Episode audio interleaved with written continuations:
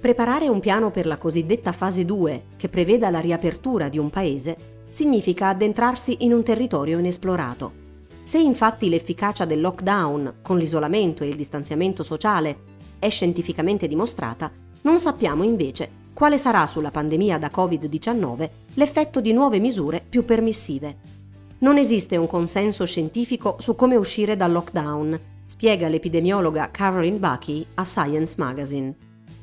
Molti ricercatori, si legge nell'articolo della rivista scientifica, concordano sul fatto che dovrà essere un percorso graduale di tipo euristico, prova e sbaglia, durante il quale i governi che tengono in considerazione diversi elementi come la salute dei cittadini, le libertà individuali e il costo economico, dovranno essere in grado di fare un passo indietro verso misure più severe, qualora fosse necessario.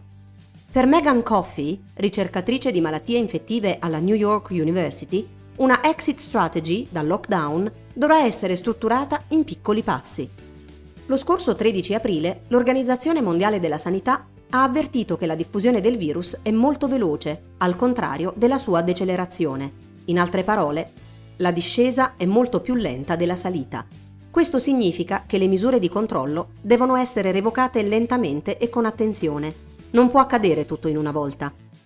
Maria Van Kerkhove, epidemiologa delle malattie infettive dell'OMS, ha anche specificato che l'allentamento delle varie misure di isolamento dovrà avvenire a livello amministrativo più basso ed è molto importante assicurarsi di poter individuare ogni nuovo caso per evitare nuove ondate.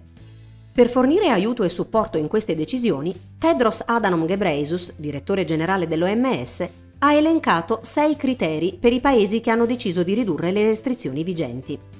1. Che il contagio sia sotto controllo. 2.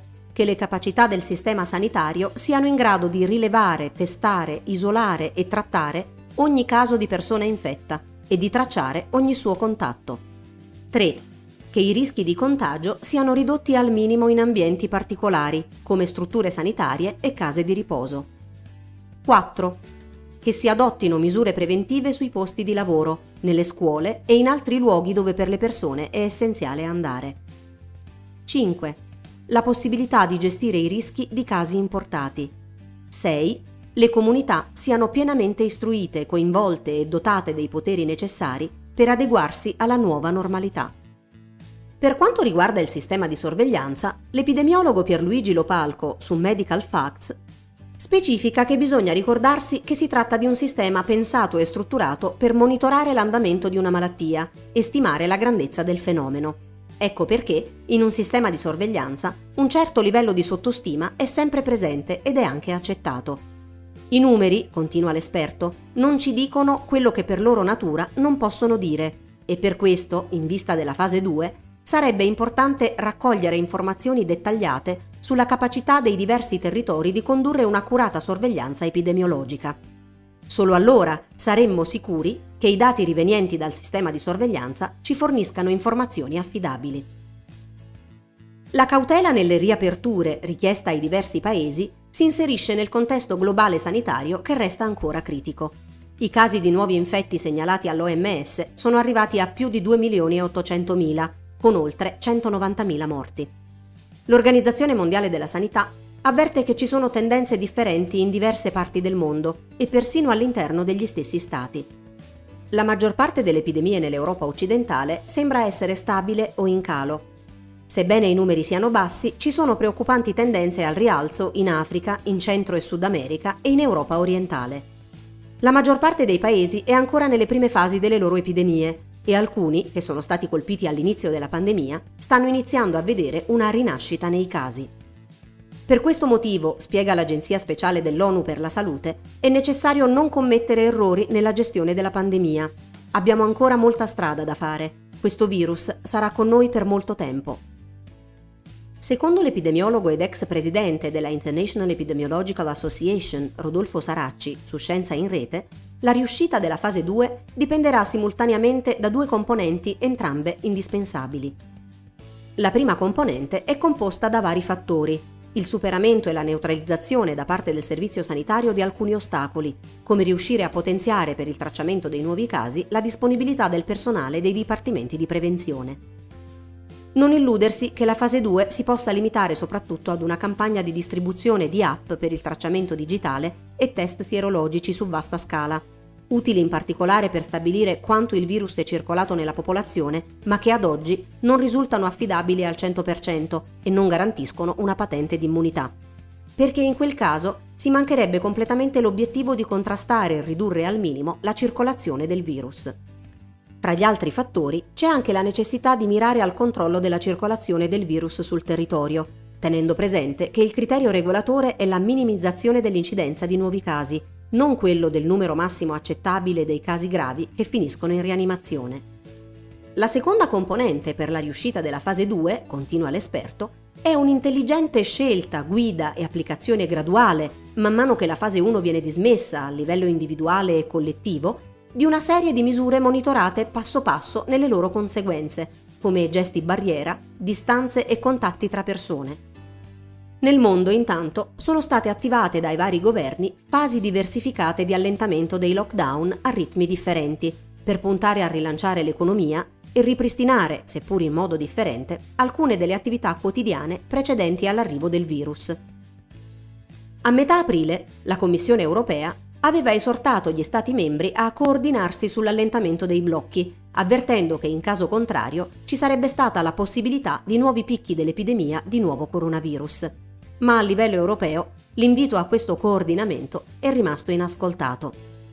In Francia il termine delle misure restrittive, iniziate il 17 marzo scorso, è stato indicato per l'11 maggio.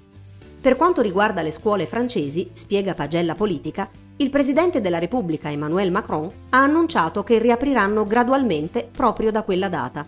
Ad oggi non è però ancora chiaro come sarà organizzato questo rientro e rimangono ancora diversi punti interrogativi sulla questione.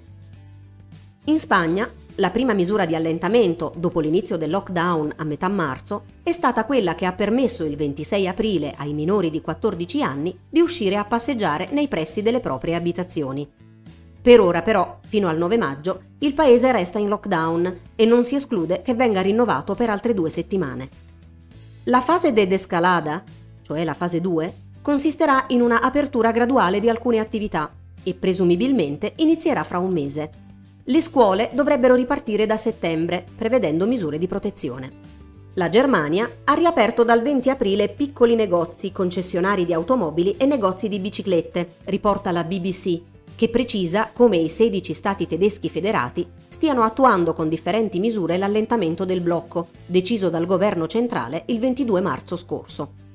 La cancelliera Angela Merkel, che ha affermato che la pandemia è ancora all'inizio, si è detta preoccupata perché alcuni degli stati tedeschi si stanno muovendo troppo in fretta. Le scuole dovrebbero riaprire in maniera progressiva dal 4 maggio e il prossimo 6 maggio è previsto un incontro fra Merkel e i leader degli stati federati per fare il punto su come procedere successivamente. Nel Regno Unito non ci sono ancora date ufficiali sulla ripresa di scuole e attività commerciali, dopo l'annuncio del blocco dei movimenti del 24 marzo scorso. Fino alla fine della prima settimana di maggio non sono previsti cambiamenti. Wired scrive che anche per il Regno Unito la cosa più probabile è un periodo di transizione, in cui le restrizioni verranno revocate un po' alla volta.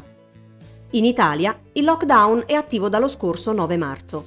Il 14 aprile sono state riaperte le prime attività, cartolerie, librerie, diverse attività di vendita al dettaglio, stabilendo, tra le varie cose, il rispetto del distanziamento personale e dell'igiene ambientale. L'inizio della vera e propria fase 2, con un programma di progressive aperture omogeneo su base nazionale, è stata decisa per il prossimo 4 maggio e prevede in particolare la ripresa delle attività manifatturiere, di costruzioni, di intermediazione immobiliare e del commercio all'ingrosso. La riapertura delle scuole è prevista invece, con nuove modalità, il prossimo settembre. Annalisa Camilli riporta su Internazionale le osservazioni di Nino Cartabellotta, presidente della Fondazione Gimbe, che promuove e realizza attività di formazione e ricerca in ambito sanitario, su questa nuova fase che deve tenere in considerazione i rischi legati a cinque variabili. Attività produttive, libertà individuali, mezzi di trasporto, rischi di specifici sottogruppi di popolazione in relazione all'età e patologie concomitanti ed evoluzione del contagio nelle diverse aree geografiche. A livello nazionale, in Italia, è stato registrato un trend in miglioramento sull'impatto delle strutture sanitarie, in particolare sulle terapie intensive. Per quanto riguarda il dettaglio delle terapie intensive, c'è una differenza a livello regionale, come sottolineato da Matteo Villa dell'ISPI. Per questo motivo, afferma Cartabellotta, se il parametro per la seppur graduale riapertura è il decongestionamento di ospedali e terapie intensive, siamo quasi pronti, ma se non vogliamo rischiare una nuova impennata dei casi, i numeri impongono la massima prudenza. Sia perché alcune regioni e numerose province sono ancora in piena fase 1, sia perché gli eventuali effetti negativi della riapertura si vedranno solo dopo 2-3 settimane. L'analista si riferisce a molte regioni del nord, secondo un modello elaborato dalla Fondazione Gimbe su un arco temporale settimanale basato sulla densità dei casi e la velocità del contagio. L'Istituto Superiore di Sanità ha avvertito che se non venissero rispettate le misure di distanziamento sociale e si riaprisse il paese senza cautela, l'indice di contagiosità R0, cioè il numero di riproduzione di base, il parametro che misura la potenziale trasmissibilità di una malattia infettiva, tornerebbe a salire sopra la soglia di 1 in due o al massimo tre settimane. Come aveva spiegato a febbraio sempre l'Istituto Superiore di Sanità, infatti, quanto maggiore è il valore di R0, tanto più elevato è il rischio di diffusione dell'epidemia. Se invece il valore di R0 fosse inferiore ad 1, ciò significa che l'epidemia può essere contenuta. Nel frattempo, in Cina, a Wuhan, capitale dell'Hubei, epicentro iniziale della pandemia di Covid-19, è in atto la fase più avanzata delle riaperture dei rigidi blocchi imposti lo scorso 23 gennaio. Al riguardo, si legge sul Le Monde, gli 11 milioni di abitanti di Wuhan hanno dovuto attendere fino all'8 aprile per potersi spostare di nuovo. Tuttavia, resta la raccomandazione di uscire solo quando è necessario. Per il 6 maggio, nella provincia dell'Ubei, è prevista una parziale riapertura delle scuole per gli studenti dell'ultimo anno delle superiori. Inoltre, racconta sempre il quotidiano francese, le autorità hanno anche istituito un sistema di codice QR sanitario che incrocia le informazioni dichiarate dagli utenti e i dati forniti da terzi, come banche, società di trasporto, eccetera. Per lasciare la provincia di Wuhan o Lubei, i viaggiatori devono avere un certificato medico o presentare il famoso codice QR sul telefono. Se non sono stati in contatto con persone infette, il programma produce un codice verde. Se è rosso, le persone dovrebbero rimanere in isolamento per 14 giorni, per precauzione.